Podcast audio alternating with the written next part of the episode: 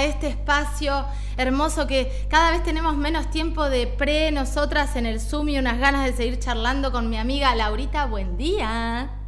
Buen día, Carolina Fernández. ¿Cómo que le nos va? Habla desde Viedma. Qué maravilla, ¿eh? Qué lejos estamos, amiga, pero qué cerquita también, ¿no? Es ¿Qué? lo, lo, lo, lo más lindo de esta era que, que nos conecta a todos en cualquier rinconcito del mundo. Bienvenidos a todos quienes están también del otro lado escuchando, quizás en vivo en este momento a través de unicacontenidos.tv o quizás en formato Spotify, en, en formato podcast, saliendo por Spotify eh, cuando quieras, donde quieras. Eh, estos también programas son un poco perennes, Sí. que sí. perenne es una es una palabra muy de muy de jardinería y significa que, que está siempre, ¿no? Eso significa perenne, que permanece todo el tiempo. Y un poco las cosas que vamos charlando aquí desde este programa, desde este rinconcito ambientalista que, que compartimos con todos es, es bueno conocer diferentes personas, viajar por distintos lugares de la Argentina de momento, compartiendo diferentes cosas que estamos vivenciando a nivel naturaleza eh, en todos los sentidos y en varios aspectos. Así que muchas gracias por estar allí también del otro lado. Bueno, quien hablaba era Laura Escurra, yo digo Laurita, bueno, es Laura Escurra, alta luchona, con, eh, con eh, el, ecofem- el, el ecofeminismo, el ambiente y todo lo que, todo lo que estamos. Es como una gran maestra para mí, seguramente que vos estás del otro lado también, eh, trae temas, trae temas aquí a vida mía que después nos quedamos pensando y si googleamos y si buscamos, nos vamos dando cuenta que somos responsables al no saber o al no interesarnos o al no meternos.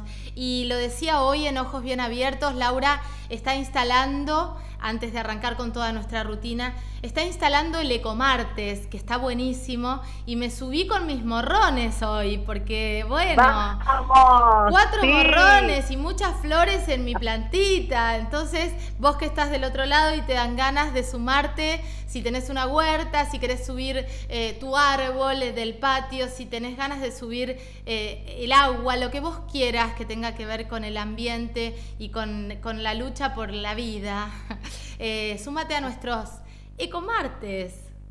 Sí, qué lindo, amiga. Sí, estoy impulsando. eh, hay varias cuentas de ecologistas hermosos, amigues también.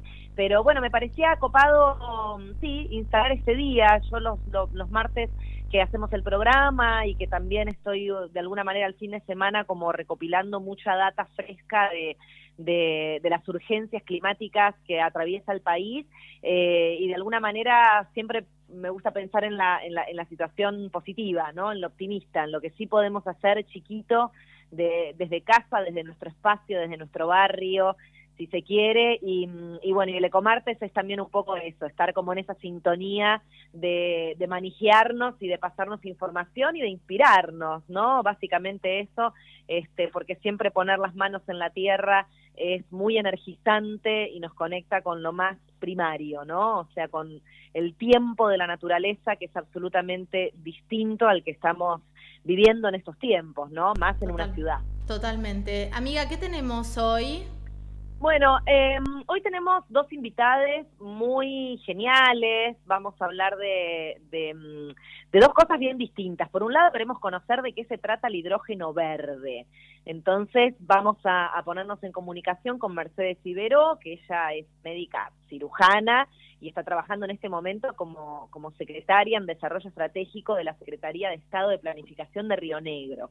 Y, y bueno, están impulsando mucho, están manejando mucho, así que queremos saber si, si bueno, si esto también puede contagiar a otras provincias, este, esta, esta nueva forma de, de, bueno, de energía renovable. Vamos a conversar con ella de esto y también vamos a Córdoba, nos vamos a la provincia de Córdoba para hablar con Juan Manuel Martín, eh, él es emprendedor y ecologista, director ejecutivo de, Bosques de Agua, una ONG hermosa, y, y están, están preparándose para subir a sembrar tabaquillos que es además una especie muy genial porque, porque bueno, dentro de todo su, es una especie muy resiliente y dentro de toda su, mm, eh, digamos, esencia como, como, como, como árbol permite eh, todo un, ciclo con el agua que es muy genial y que él nos va a explicar con lujo de detalle. Eso, esos van a ser nuestros invitados del día de hoy, siempre viajando por la Argentina, eh, pero antes me gustaría mm, hacer como un pequeño balance de lo que fue el Atlanticazo que estuvimos hablando en el programa pasado. Eh, el viernes 4 se, hizo una protesta global, o sea, una, propuesta, una protesta en diferentes países del mundo, no solamente en ciudades, en donde estamos exponiendo la, contaminación costera, ¿no? Por supuesto causada por, por las compañías petroleras y, los países y también las instituciones que apoyan esto, ¿no? Eh, bueno, fue bien interesante, nosotros formamos parte acá también desde Cava, eh, compartimos con muchos ambientalistas, muchos mm, luchones, este, realmente amorosos y pacifistas, siempre también aclarando esto, con banderas políticas, con eh, agrupaciones sin banderas políticas, también bien, bien, bien transversal, pero exponiéndolo. Necesitamos un mar libre de petroleras en el mar argentino y en los mares del mundo. Por eso el Atlanticazo que nace en, en, en Mar del Plata se expande y se convirtió en Oceanazo. Así que bravo por eso. Sí, bravo por eso y está buenísimo que, sea en todo el territorio porque recordemos solamente una cosa, esto, eh, estas exploraciones sísmicas y explotaciones petroleras, no estamos hablando solamente de Mar del Plata, que es un desastre igual, pero estamos hablando de todo el mar argentino y llega hasta Ushuaia. Entonces me parece vital que en todo el territorio nacional salgamos a luchar y que por más que no tengamos el mar cerca, el mar es de todos, eh, es de, no es de nosotros, es de la vida, entonces tenemos que ser un poquito más respetuosos con la vida. Vamos con música, Lau. Vamos con música, vamos un poquito con el hermoso rosarino Juan Carlos Baglietto, que, también nos acompaña en esto de, de tratar de crecer. Estamos todos tratando de crecer. Vamos con él.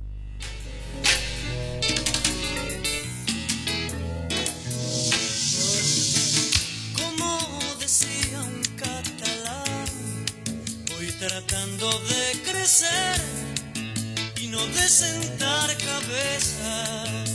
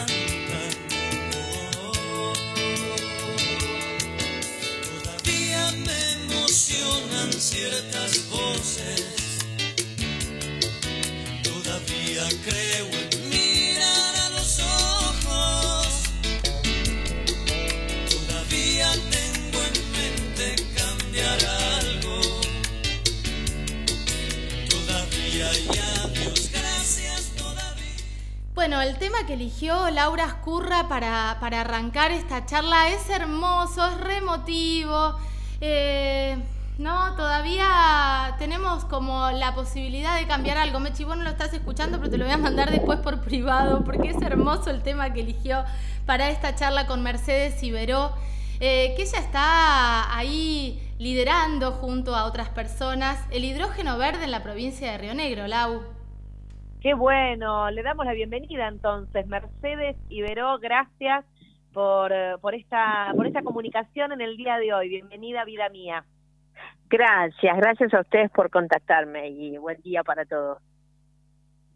Eh, eh, yo estoy acá con mucha data, ¿no? De un poco mm, de, querer saber de qué se trata el hidrógeno verde y, también en algún punto por qué están, este, están impulsando con, con, tanto con tanta comunicación, ¿no? Estuvimos viendo también en redes y, y quería preguntarte cómo, cómo aparece esta propuesta de empezar a pensar seriamente en estas energías renovables y cómo te llega a vos la propuesta. ¿Fue en, en, un conjunto? ¿Fue aparecieron los ambientalistas? ¿Cómo fue que, empezaste a pensar y a trabajar con tu equipo en que esto empiece a, tener luz verde, que el hidrógeno verde tenga luz verde? Eh, a ver, este es un proyecto que tiene en la cabeza nuestra gobernadora desde hace muchos años y lo viene pensando. Nuestra gobernadora es de, de Bariloche. En Bariloche nosotros tenemos a un a un capo que se llama, es un ingeniero que se llama Juan Bolsich, que él en 1979 creó y construyó un auto hidrógeno, estoy hablando de años atrás. Eh, y creo que es uno de los que más sabe hidrógeno verde y está en nuestra provincia. Eh, y bueno, y la gobernadora fue una de las pioneras en fin haber sido gobernadora de, empezar a pensar en todo esto. Eh, y, a investigar y a trabajar y a tratar de, de ver de qué manera, eh, sí muy, muy presente que, tenemos que trabajar fuertemente en el cambio climático eh, y una opción era el hidrógeno verde. Eh, no, no, no, no, contame, pregúntame, pregúntame. Está buenísimo también hacer como un paréntesis y contar qué es el hidrógeno verde para la gente que nos está escuchando y que por ahí eh, ya le meten la palabra verde a todo y nos da como un poquito de duda, ¿viste? no, el hidrógeno verde es de verdad verde. El hidrógeno es esto. Nosotros del agua, eh, todos saben que es H2O, entonces del agua se puede extraer el hidrógeno y el oxígeno. Ese hidrógeno, que les cuento cómo se saca, ese hidrógeno eh, lo que sirve es como si fuese un combustible. Lo que pasa que es un combustible que lo único que deja como residuo es vapor de agua. O sea, no genera ningún, nada tóxico para el ambiente. Eh, ese hidrógeno se usa eh, hoy en la actualidad para autos, para trenes, para en, el mundo, no en Río Negro ni en nuestro país, pero para autos, para trenes, para barcos. Se usan algunas cosas como fertilizante y es un combustible totalmente eh, potente y que sirve para cuidando el ambiente. A su vez, se llama verde porque para extraerlo, esto que yo les decía de separar el hidrógeno del oxígeno del agua, vos podés, podrías usar eh, algo con combustible, con nafta, con eh, o sea, usar una energía no renovable para hacer esta electrólisis, así se llama el proceso. Este hidrógeno verde es porque esa electrólisis se obtiene con la energía que es eólica o solar. Eh, entonces, por eso es verde, porque todo el proceso para sacar hidrógeno es totalmente amigable con el ambiente. Eh, entonces, eh, se elige, hay una empresa, eh, hoy es una ya concreta, pero por supuesto que una vez que apareció una, hay muchas que nos están mirando, eh, una empresa que dijo, bueno, yo quiero producir hidrógeno verde y, dentro de, digamos, de sus opciones, nosotros teníamos primero los mejores vientos, que nuestros vientos en nuestra Patagonia son 50% mejores como vientos que los que pueden haber en Europa. Eh, entonces nuestra zona era para eso. Por otro lado, se necesitaba un buen caudal de agua. Nosotros no podemos usar agua dulce porque el agua dulce eh, escasea. Entonces, eh, la idea era, pues, teníamos a disposición el agua salada, pero para eso necesitábamos que alguien la pudiera desalinizar. Entonces, ellos propusieron poner equipos de desalinización eh, que eso también sería un beneficio para nosotros, más allá de para Sierra Grande como provincia, porque vamos a tener a disposición mucha agua dulce. Eh, por otro lado, se necesitaba un puerto de aguas profundas, que lo tenemos acá en, también en Sierra Grande, entonces eran los vientos, el puerto de aguas profundas, aeropuertos cercanos, que, tenemos el, el de Viedma, y a su vez todo el componente tecnológico que existe en nuestra provincia. Nosotros tenemos en Bariloche el INVAP, el CONICET, el Instituto Balseiro. Entonces, eh, digamos que se fijaron en nosotros porque ya vieron lo que es capaz el INVAP de generar eh, satélites, eh, todo lo que hace el CONICET, todo lo que hace el Baiseiro, entonces la verdad es que llamamos la atención no solo por nuestros vientos, por nuestra capacidad eh, tecnológica, técnica y científica, eh, y por supuesto que eh, esto que les decía de los, los puertos de aguas profundas, que era muy importante para, para todo lo que sea la, la movilización de este nuevo combustible que se va a generar. Mechi, eh, bueno, este nuevo combustible es en forma líquida, ¿no? También esto para aclarar que, porque alguna veces se puede llegar a imaginar que es un hidrógeno gaseoso o no, esto es un hidrógeno líquido. Eh, esto que hablas de las condiciones climáticas que tenemos de nuestra naturaleza, ¿no? Eh, que, que, puede ayudar a fomentar toda esta nueva industria, estaría bien decir la palabra industria frente a esto. Y otra pregunta que te quiero hacer es cuál, em, cuáles son los residuos, ¿no? ¿Dónde está la parte B de todo esto? Porque em, si bien em, colocar campos de de, molinos de viento, eh, tipo eólicos y todo esto, bueno, eso también requiere de toda una infraestructura y el agua, bueno, el agua sabemos que está que ya está cotizando en bolsa, entonces todo lo que requiere tocar el agua o hacer algo con ella, bueno, hay una lupa especial, ¿no? A ver, eh, residuo es el vapor de agua, por eso es tan importante y por eso hoy el mundo está pensando en el hidrógeno verde, porque no genera nada, de nada, de nada que sea malo para el ambiente. Eh, con respecto a todo lo demás, eh, la provincia de Río Negro lo que quiso es que eh, trabajar antes de que se construya. Esto es un emprendimiento a largo plazo, más allá de que todo el mundo está esperando los, los 15.000 puestos de trabajo, es que todo sea planificado, estudiado y que nada sea ni siquiera librado al azar.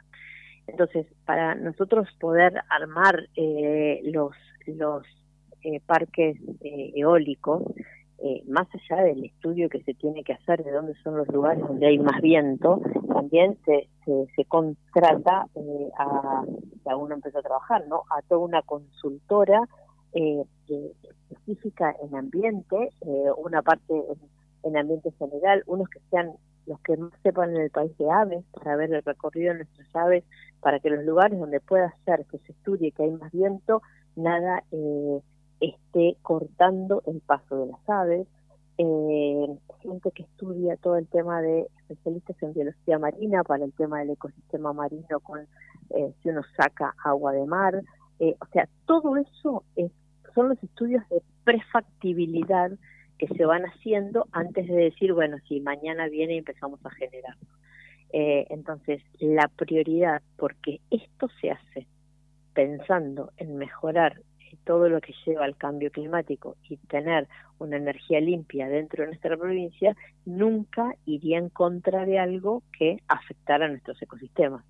Lo que acabas de contar, Mechi, y de decir eran más o menos las preguntas que tenía dando vueltas, que tenía que ver con la biodiversidad, qué pasa con el, ecosistema marítimo en este caso, eh, cuando extraemos agua, están haciendo todos los estudios. Ahora, yo tuve una, eh, no, una, sí, una discusión, una charla con Cabandier donde me decía que los eh, molinos de hacer los molinos de viento, los eólicos, era una plata que Argentina no tenía, que no se podía, que se podía poco, que por eso también la exploración sísmica y la explotación petrolera eh, por la que estamos ahí luchando para que no se haga, era como la posibilidad casi única de, seguir con este sistema de producción, etcétera, ¿no? Que era como la única posibilidad que tenía la Argentina. ¿Qué pasa con esto, digo, con la, con la factibilidad de que se hagan parques eólicos? Eh, para nada, nosotros ya tenemos en Pomona, eh, en nuestra provincia, un parque eólico. Eh, es más, se está trabajando para que nosotros tengamos una industria productora de las aspas. Eh, entonces, la verdad es que eh, no, todo esto va a generar tanta, tanta actividad, porque la prioridad para la gobernadora es que esto no sea eh, que todo venga de afuera, ni siquiera el la actividad eh, en la mano de obra, o sea, el que trabaja, que no sea gente que venga a trabajar de otros lados, tienen que ser rionegrinos. Por eso también eh, está empezando a trabajar el ministro de Trabajo de nuestra provincia con la Universidad Nacional de Río Negro para ver, cuando la empresa nos diga, bueno, nosotros vamos a necesitar contratar 15.000 eh, ingenieros, 10.000, estoy exagerando por supuesto, eh, maestro mayor de obra, eh, 3.000 técnicos en electricidad. Bueno, nosotros como vamos a saber eso previamente, vamos a organizar las capacitaciones a toda nuestra provincia, empezando por supuesto en la región de, Atlántica, que es lo más cercano, para que nuestros jóvenes eh, y adultos tengan esa capacitación, cosa, cosa que cuando se requiera el, el trabajo, después del trabajo puedan impulsar nuestras personas, nuestra gente para este, este lugar y estén capacitadas para hacerlo. Bien, bien, bueno, esperemos que, mm, que así sea, que se vayan capacitando muchas personas, varones, mujeres también, en todo lo que lo que vendrá, este, pensar en, en una nueva energía y, y, bueno, ya ir switcheando de alguna manera aceptando que, que, la energía fósil no, no va a rendir más en los próximos 10, 15 años. Eh, ¿cómo, ¿Cómo convive esto eh, en la provincia?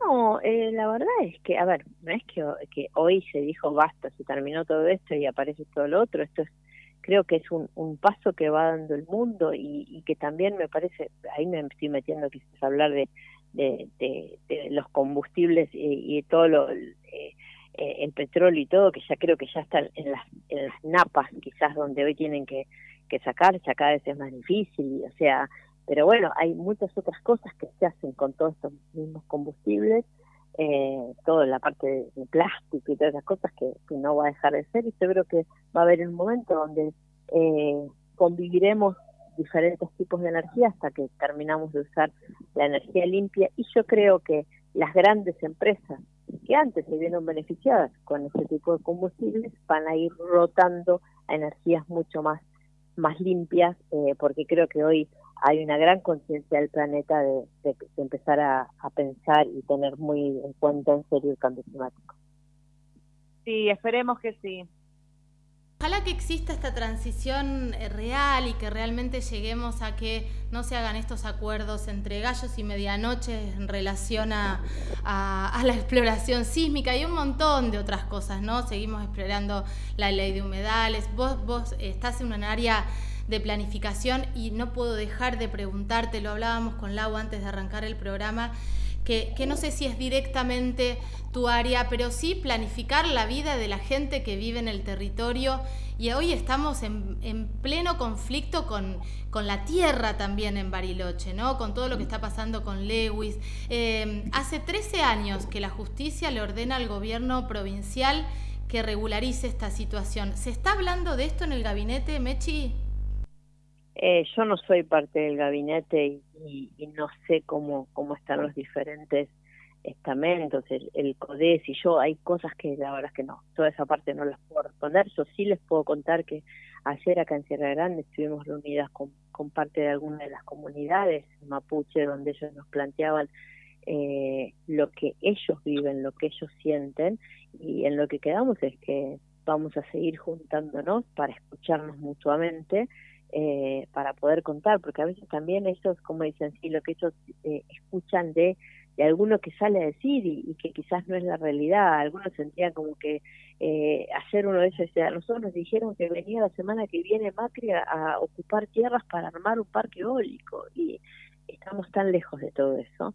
Eh, porque primero tenemos que ver, como les decía antes, poner a ver dónde son los lugares de mayores vientos, ver qué cantidad se requeriría. Bueno, hay todo un proyecto que por eso eh, una de las características que creo que tiene la, la gobernadora eh, es que en general es una persona que vive con, en, base a una planificación y esta es la idea, no es a cuando lleguemos con esta empresa a que se instale y todo, tengamos planificado desde todos los lugares y que nada quede librado al azar y que nada perjudique ni, ni a una persona ni a ningún ser vivo que exista en nuestra provincia. Mechi, ¿se puede pensar en otros lugares? Digo, si esto funciona en Sierra Grande, que es un lugar que conocemos y que tiene mucho viento y que tiene mucho espacio también, digo, mucho territorio para, para llevarlo adelante, ¿ya se está pensando en otras localidades de la provincia esto o no sería factible? Eh, yo no sé si esto específicamente, porque se tienen que dar como muchas cosas, acá está la zona franca, el puerto, el viento, el agua, o sea, no sé si es tan factible en, en otros lugares, pero que esto va a llevar a que haya, o que Río Negro sea mucho más vista y abierta al mundo totalmente. Vos fíjate que, que, nuestra gobernadora fue, creo que fueron tres gobernadores acompañando la comitiva del presidente y y es por todo esto que se está planeando en, todo el tema de las energías limpias. Bueno, esperemos que así sea, Mechi. Realmente no perdemos las esperanzas de que de que puedan existir eh, personas como vos que están impulsando, que están eh, de alguna manera inspirando eh, e instalando ¿no? la importancia de lo que es eh, las nuevas energías, las energías renovables sin contaminar y principalmente esto que, hablabas antes, ¿no? Con, con todo, chequeando que todo el espacio en donde esto sea posible no interfiera con la vida de las comunidades, porque generalmente son en espacios alejados y retirados de la urbanización, ¿no? Entonces, siempre al final las personas, los animales eh, que, que, que, más sufren son los que de repente les llega eh, toda esta industrialización y que, y que, su voz no es escuchada, pero, pero bueno, tenemos ahí la, la esperanza y, y, esperemos que la garantía de que esto se haga de la manera más respetuosa con, con, primero con la naturaleza y con, y con todos los habitantes que estén alrededor de, de, estos espacios y que bueno, sí, generemos nuevas, nuevas energías renovables, limpias y saludables. Así que muchísimas gracias, Mechi, por este contacto, que siga todo bien y cualquier cosa estamos en comunicación contigo. Muchísimas, muchísimas gracias. Y solo quería con todo lo que dijiste acotar que la base de esto es la energía limpia, no es la industrialización. Entonces, por eso siempre va a estar, eh, estamos buscando de qué manera se, realmente se cuida el ambiente. Eh, entonces, eh, no es la importancia de poner una industria acá, sino es la importancia de generar hidrógeno verde como energía limpia para que dentro de unos años seamos la primera provincia que tiene los autos de hidrógeno cuidando el planeta. Mechi, te mandamos beso grande, gracias por esta charla, un abrazo desde acá. Muchísimas gracias a ustedes, un besote y abrazo a los dos. gracias, gracias Mechi. Bueno, estábamos conversando con ella, es una, eh, me encanta que sea médica, Mercedes Ibero, que, que, está trabajando en la Secretaría de Desarrollo Estratégico eh, en la planificación en Río Negro. Eh, y bueno, nosotros siempre vamos a tener la, eh, el deseo y la esperanza, ¿no? De que quienes están ocupando lugares importantes y, y, direccionando mucha gente, la provincia, el crecimiento y más que nada el bienestar de quienes están en esas regiones, eh, bueno, puedan hacer las cosas bien y esto mismo que, que señalaba, ¿no? Ella también, que, que, no sea industrialización, ¿no? O sea, que no, no le pongamos ese nombre, sino que es entonces una energía limpia, que no contamine. Eh, seguimos esperanzados en eso, ¿no? Más allá de lo que a veces la historia nos demuestra, pero, pero seguimos impulsando a que, a que quien tiene el deseo y el impulso de que así sea, bueno, podamos acompañar desde, desde el amor y, reitero, la esperanza.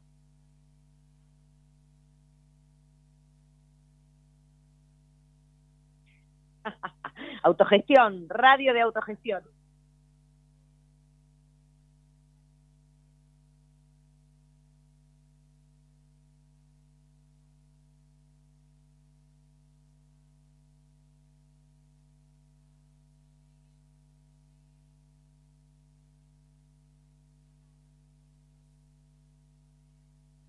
Eh, esto me parece hermoso, suena hermoso, suena hermoso, pero no sabemos. Y me dijo, en principio es una gran noticia el hidrógeno verde. Entonces, también nos dieron luz verde desde los ambientalistas para, para, para confiar en algún punto en estos proyectos de energías renovables.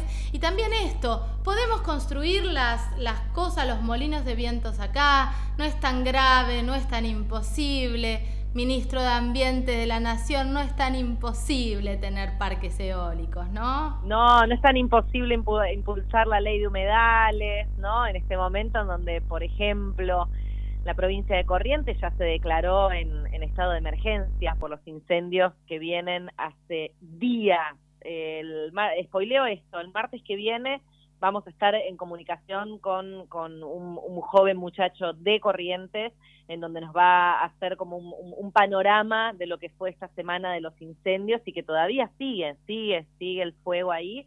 335 mil hectáreas que se prendieron fuego y esto estamos hablando de cultivos, de bosques nativos, de, nuestra naturaleza, de animales, bueno, pero no voy a spoilear lo que vamos a charlar el próximo martes. Sí que estén atentos que Corrientes está on fire, que una parte de Misiones también, y, y que bueno, obviamente necesitamos que desde los espacios políticos tomen medidas y que y que promulguen leyes que cuiden nuestra biodiversidad y corten con la tranza, básicamente, ¿no?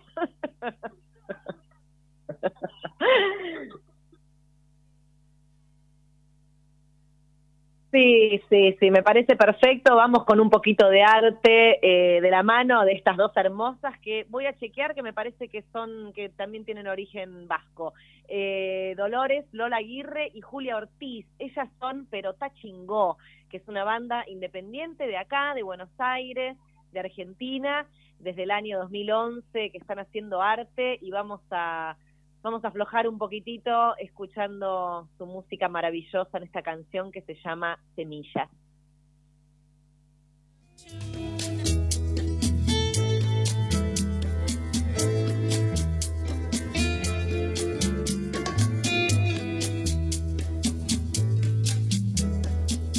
Yo quiero caminar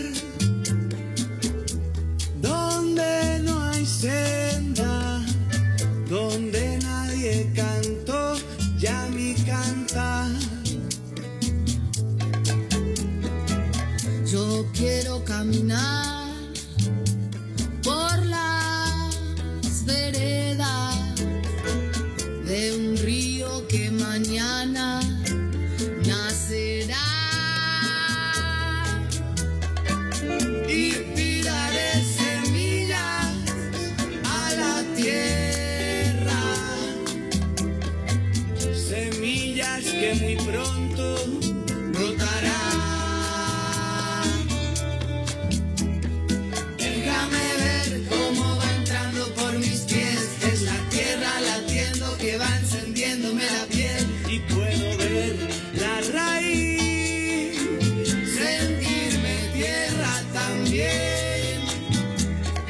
Quiero sentir mares vertiendo sobre mí todo el agua que empuja lo que no quiere salir y lo que no me hace bien lo voy echando de mí.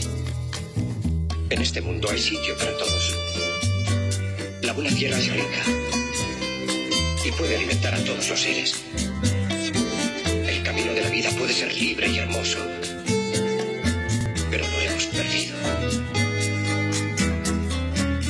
Pensamos demasiado y sentimos muy poco. Más que máquinas, necesitamos humanidad. Más que inteligencia, tener bomba y dulzura. Sin estas cualidades, la vida será violenta.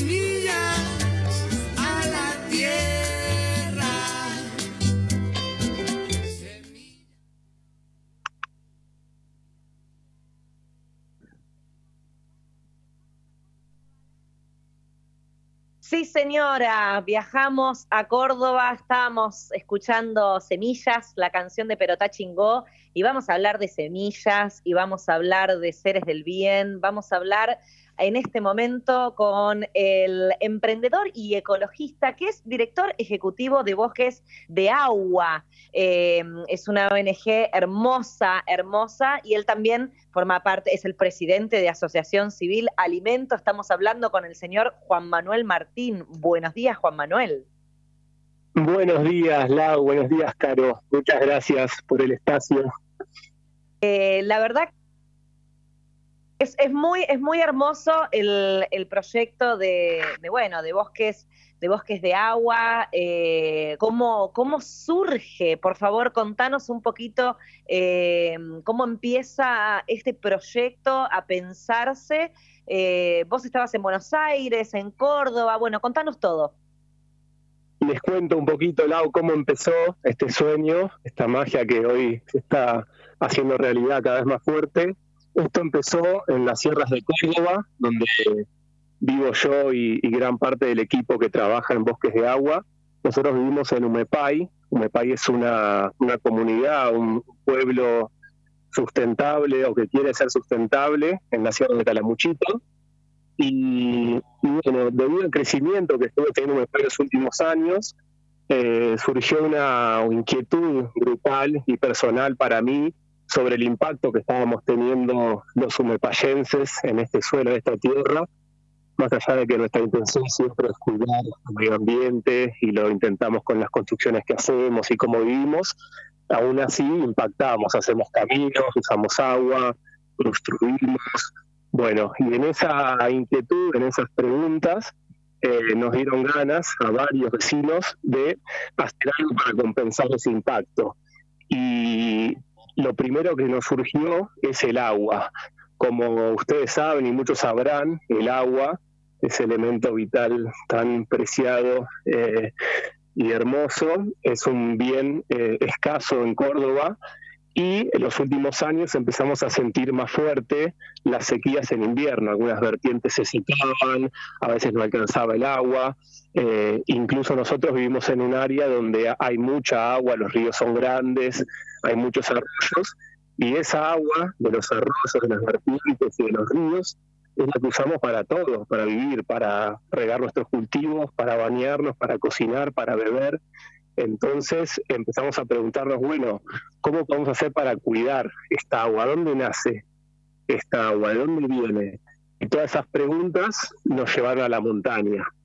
Y ahí es donde descubrimos eh, las nacientes de todos estos ríos, estos arroyos, y conocimos la cuenca hídrica de Pampa de Chala, y nos dimos cuenta que no solo nace el agua que llama Umepay, sino que casi toda el agua de la provincia de Córdoba nace en esta cuenca hídrica, en la Pampa de Chala, en las Sierras Grandes, eh, y es un, tesoro, es un lugar, un paraíso natural que es responsabilidad de, de todos cuidar y restaurar, porque en los últimos 100 o 200 años eh, la actividad humana eh, hizo mucho daño en esa cuenca, entonces nuestra, nuestra misión se tornó en restaurar esa cuenca hídrica y principalmente los bosques de tabaquillo, que son los bosques más altos del mundo y que cumplen una función vital en el ciclo del agua.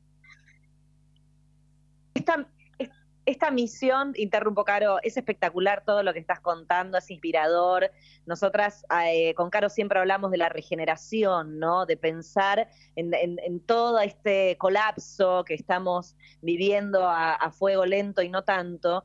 Eh, cómo, cómo la regeneración es entonces lo que nos da esperanza y seres como vos y como todo el grupo, ¿no? Que acompaña lo que es el, emprendimiento Bosques de Agua y en esta misión de volver a cubrir la montaña de bosques, ¿no? Eh, ponderando una especie tan, tan grosa como es el tabaquillo. Contanos, tan resiliente sobre todo, contanos cómo, cómo mm, ¿Cómo surge entonces esta posibilidad de, bueno, vamos a juntar las semillas y, nos ponemos a, sembrar al voleo? ¿Cómo, ¿Cómo fue esa planificación? ¿Hay eh, agricultores dentro del equipo? Eh, ¿cómo, ¿Cómo se fue eh, armando para que también tenga una responsabilidad con la mano, con la mano del hombre, pero, pero ayudando a la tierra? Sí, es muy lindo también la, la historia. Bueno, a raíz de poder cuidar el agua, eh, empezamos a hacer viajes a la montaña y empezó eh, con el objetivo de encontrar un campo, una tierra en las nacientes de agua que nosotros podamos comprar y convertir en una reserva natural para protegerlo. En esos viajes es que me reencontré con el tabaquillo y me, me acordé que lo había conocido en Perú, que también crece allá el polilepis, en lo alto de las montañas de Huaraz, en Yanganuco. Y ahí empezamos a, conectar con estos bosques, a conocerlos, a capacitarnos. Eh, contactamos a varios biólogos que vienen trabajando con, con, esa especie hace muchos años en Argentina. Daniel Renison es uno de ellos. Ricardo Suárez es otro de ellos, que hace 25 años que trabajan en restauración de, de los bosques de Polepis. Y bueno, una vez que, que llegamos a ese lugar no pudimos dejar de hacer otra cosa que trabajar en esto. Los bosques de, de Tabaquillo son lugares muy mágicos, no sé si los conocen, pero eh, el árbol en sí, eh, su forma, su corteza, la humedad que genera en el ambiente que genera, la cantidad de especies que albergan. Vos entrás, estás caminando por las sierras de Córdoba, que generalmente parece un lugar árido, seco, muchas veces desértico, llegás a los bosques de tabaquillo y parece que estás en la jungla, se llena de lechos, cascaditas de agua por todos lados, muchos pajaritos, anfibios, bueno, es, una maravilla. Y estos, bosques tienen eh, varias cualidades que cumplen y les hacen tan importantes en este ciclo del agua. Una de ellas es que toda la corteza, las hojas, todo lo que, todo lo que conforma los bosques funciona como una especie de, peine o de tamiz que a las nubes. Acá muchas veces en la sierra hay nubes, pero no llueve. No hay muchas precipitaciones, pero sí hay mucho flujo de nubes. Entonces estos bosques rastrillan las nubes y bajan esa agua al suelo, que de otra forma, si ellos no están, esa humedad sigue de largo y no baja a la tierra. Por otro lado, estos bosques, como todos los árboles y los bosques, son generadores de suelo, son fábricas de suelo, con su materia orgánica, sus hojitas, sus ramitas, sus raíces, generan suelo y el suelo es lo que le permite a la montaña eh, recibir el agua, caparla. El suelo orgánico de los bosques taurinos funciona como una esponja que permite captar el agua y a través del sistema de raíces de los tabaquillos me permite introducir el montaña y también tiene un que tenemos porque introducimos mucha ganadería, ese suelo se pierde y el agua, con la velocidad que genera la pendiente, genera erosión, se pierde el suelo, no se capta el agua, y después tenemos las sequías en invierno y las inundaciones y crecidas en verano. Bueno, hablamos un poco con todo lo que es el, rol y la función del tabaquillo, además de que es el hogar, como decía antes, de cientos de especies de animales eh, y vegetales que apenas el bosque vuelven a la montaña. Y, sí, respondiendo a tu pregunta, todos los que participamos del, proyecto somos eh, agricultores o botánicos, todos venimos del mundo de las plantas así que estamos en, nuestra pasión. Eh, te hago una pregunta. Qué maravilla. Eh, ah, ¿Se escucha bien? Ahí sí se debe escuchar. A ver qué nos dicen nuestros oyentes si se me escucha bien, porque se me escuchaba raro. Juan, una pregunta. Cuando ustedes eh, empiezan a subir a la montaña, eh, empiezan a generar este proyecto hermoso, buscan apoyo, la gente responde, hay organizaciones que se suman. ¿Qué pasa con el rol del Estado que, que, tanto que tanto hueco nos deja, ¿no? Muy hermoso. Me emociona lo que pasó con este proyecto, que desde sus inicios genera eh, una, una empatía, una emoción, un contagio. La gente que, que conoce, que sabe de esto, se, suma, se ofrece, eh, se pone a disposición diciendo que, que una dinámica de crecimiento muy rápida, orgánico y, y potente. Eh, así que sí, estamos haciendo mucho apoyo de particulares, de emprendimientos, de marcas, de organizaciones que se dedican a, a la reforestación y a la regeneración. Eh, bueno, el Estado no tanto por el momento. Eh, entiendo que, que, a veces hay, hay buenas intenciones en los organismos estatales y también veo que les resulta muy difícil eh, llevar adelante acciones concretas en, en, pos de este tipo de acciones. Eh, pero bueno, es un tema particular. ¿sí? Sí, pero por suerte nos, nos organizamos de forma independiente y creamos organizaciones, este tipo de agrupaciones, con amor, con mucha esperanza. Eh, recién te escuchábamos y había un poquitito de interferencia en, en, en, la línea, porque bueno, Juan Manuel está ahí en el medio de la sierra, logramos esta comunicación que es una maravilla y, y vamos a seguirlos de cerca, eh, sobre todo con esta última siembra que, que, queda ahora en verano, la excursión, ¿cuándo salen? Esta temporada vamos a subir 50 personas a nuestra reserva en, en, Pampa de Achale, a 2.300 metros de altura, y vamos a plantar 3.000 arbolitos de tabaquillo. Así que estamos muy muy contentos y entusiasmados porque es la primera plantación de, nuestra reserva propia. Eh, y es también eh, el fin de un ciclo muy hermoso que, como decíamos, empieza con nosotros yendo a la montaña, a los bosques que todavía quedan, a cosechar una a una las, las preciadas semillas de, de tabaquillo. Esas semillas las bajamos a nuestro vivero acá en, en Betay, las terminamos, los cuidamos hasta que están listos para subir y bueno, ahora toca el momento Ay, se nos va, se nos va la comunicación.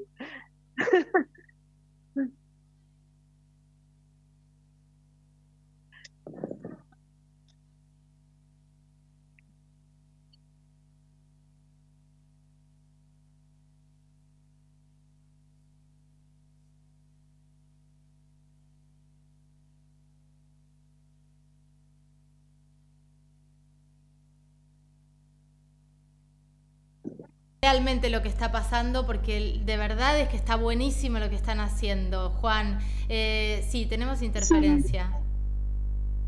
Y acá la señal va y viene. Claro, es, claro que sí, claro que sí. Yo propongo, eh, si les parece bien, Juan, cuando regresen de de la, de la travesía, después de la siembra, en este último, en esta última siembra de la temporada, por lo menos de verano, eh, que volvamos a retomar la comunicación con, la, con un poquito de mejor comunicación y, y, así nos contás la experiencia y seguimos, seguimos compartiendo y difundiendo esta misión para que se sumen quienes gusten, quienes desean, para, para la próxima siembra que es en noviembre. ¿Te parece? Perfecto, Lau y Caro, sí, muchas gracias. muchas gracias por Gracias a ti, Juan enorme. Manuel Martín. Beso enorme para ti. Bosques de Agua, arroba Bosques de Agua, es esta organización hermosa, más bosques, más agua, más vida. Eh, los vamos a seguir de cerca y los vamos a mantener eh, informados de cómo es esto, pero bueno, igualmente si quieren chusmear un poquito cómo fueron las, las, las primeras siembras de, de, de, este proyecto, lo pueden, lo pueden ver a través de su Instagram, que es hermoso y que, y que nos inspira. Este tipo de proyectos nos inspira, Caro, cuando hablamos de, de regeneración, cuando hablamos de, de, qué podemos estar haciendo nosotros, humanoides, para, para poder de alguna manera ayudar a la naturaleza que pueda regenerarse después de todo el daño que le hemos hecho a través de estos siglos, ¿no? Tremendo, tremendo y está buenísimo y ojalá que el Estado también se empiece a sumar y acompañar un poco eh, estos proyectos que son vitales, ¿no? Mientras se destroza por un lado, incendios en todo el país, vemos el mapa y nos sigue alertando, lo decías al principio del programa, incendios en, corrientes, eh, digo, eh, mientras pasa todo eso hay personas que, están y que acompañan y que generan proyectos hermosos eh, y que hay que acompañar. nosotras desde este lugar me parece que acompañamos así, difundiendo. Lau, ¿te parece que pongamos un temita que tengo acá bajo la manga? Vamos con un temita más y después eh, invitamos a todos al cierre y los avisos parroquiales del día de la fecha. Vamos con Lisandro Aristimuño, que lo tengo acá cerquita, siempre. Tengo la familia Aristimuño acá a dos cuadras y me dan unas ganas de escucharlo. Vamos a escuchar a Lisandro. Vamos, vamos con el Vasco, dale.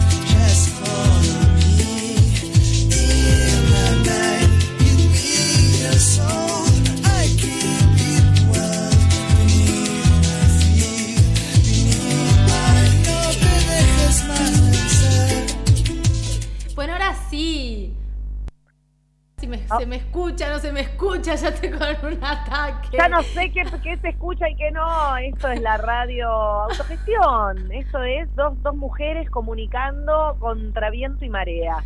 Exactamente. Eh, hermoso, hermoso que, hagamos el programa así.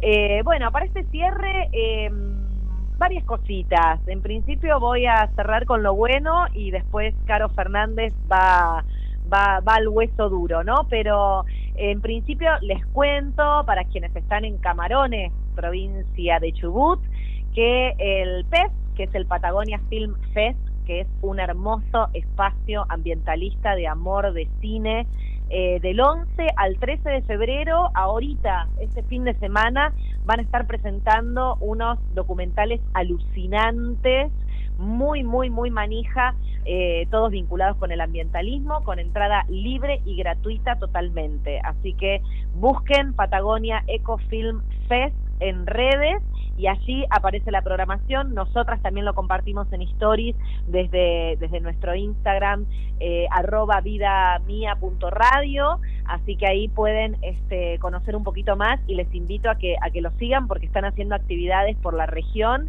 y también en, en, en otros lugares. Es un festival muy hermoso con documentales de todas partes del mundo que, están muy bien hechos y que, bueno, exponen un poco la situación ambientalista. Por otra parte, también contarles que este viernes 11 es el Día Mundial de las Mujeres en la Ciencia, así que por supuesto que abrazamos y, y, apoyamos a todas las mujeres que, que están en un espacio tan tan machirulo, por así decirlo, y que van ganando espacio y que, y que están logrando cosas realmente maravillosas. Así que es probable que también el martes próximo tengamos a una mujer de la ciencia eh, charlando con nosotras en Vida Mía. Y al cierre, cierre, cierre definitivo de este programa. Carolina Fernández nos va a poner al tanto un poco de la situación en Patagonia vinculada con el, el, tema de George Lewis y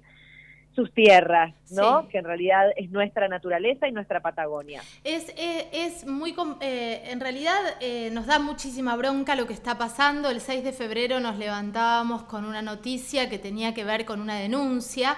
Eh, denunciaron que guardias del magnate Joel Lewis no sé cómo se dice, viste que yo tengo un problema con la pronunciación y me da vergüenza, pero voy a decir Lewis solo, tenía retenido al médico Jorge Rashid, entre otras personas, y lo que nos fuimos enterando es que siempre que se hace una marcha, Lau, o casi siempre, hay un par de policías de la, en la provincia de Río Negro, al menos de la provincia de Río Negro, acompañando los reclamos pacíficos, digo, estos reclamos porque eh, estamos hablando de nuestro lago, estamos hablando de nuestras tierras y estamos hablando de que por plata, por acuerdos, eh, un tipo viene, compra tierras y no nos permite el acceso al lago. Eh, en una de estas marchas, lo que sucedió con estos dos policías que estaban acompañando la marcha, llegan a la montaña eh, y se ve que han tenido una orden, entonces se fueron, despejaron la zona,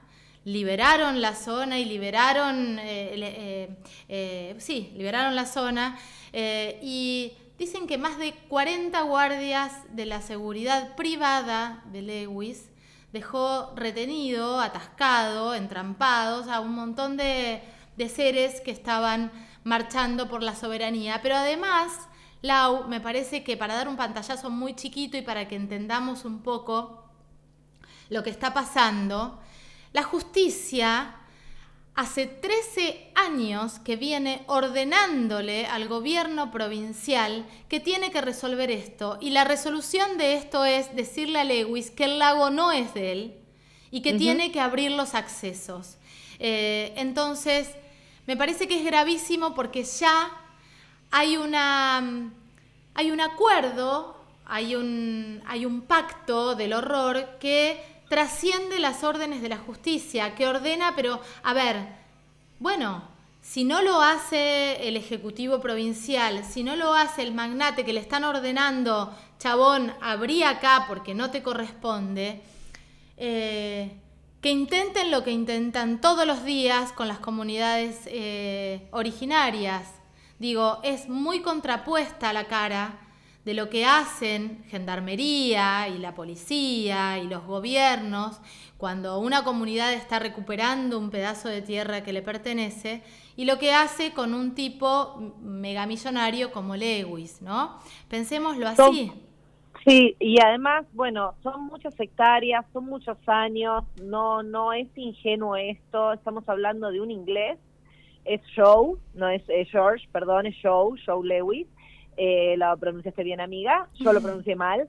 Em, y, y, a ver, um, tiene un aeropuerto dentro de sus enormes hectáreas, ¿no? Un aeropuerto en donde de ahí pueden salir aviones a cualquier lugar, qué sé yo, eh, no, no, no, es, no es ingenuo esto, me parece. Total. Y quizás nosotras también lo podemos charlar desde un lugar un poco más ingenuo cuando la data dura es mucho más profunda, mucho más política y mucho más transera de lo que estamos eh, eh, comentando, ¿no? Nosotras estamos simplemente diciendo es anticonstitucional que una persona se crea dueña de un espacio de la naturaleza que encima pertenece a nuestra Patagonia y pertenece a, todos los argentinos y a todos los inquilinos del mundo. No, no nadie puede hacerse dueño de eh, un, un, un, espacio que, que, tiene al lado de su casa. No, yo no soy dueña del árbol que está acá al lado. Digo, esto, esto por, por, por también ponernos en, en estos términos, ¿no? La naturaleza es de todos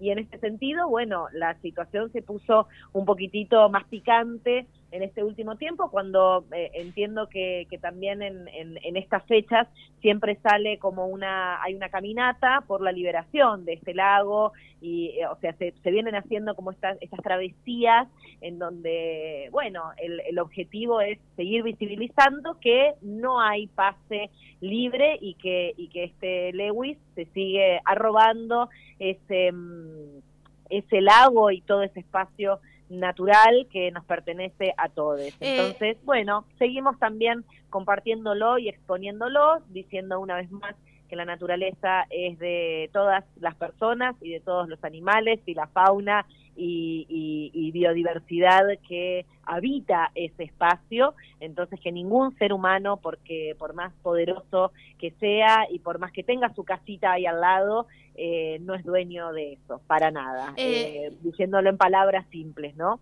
Totalmente. Quiero hacer una salvedad. Al principio cuando le pregunté a Mechi dije lago Mascardi, pero porque pasan tantas cosas allá que nos confundimos, estamos hablando de la soberanía del lago escondido.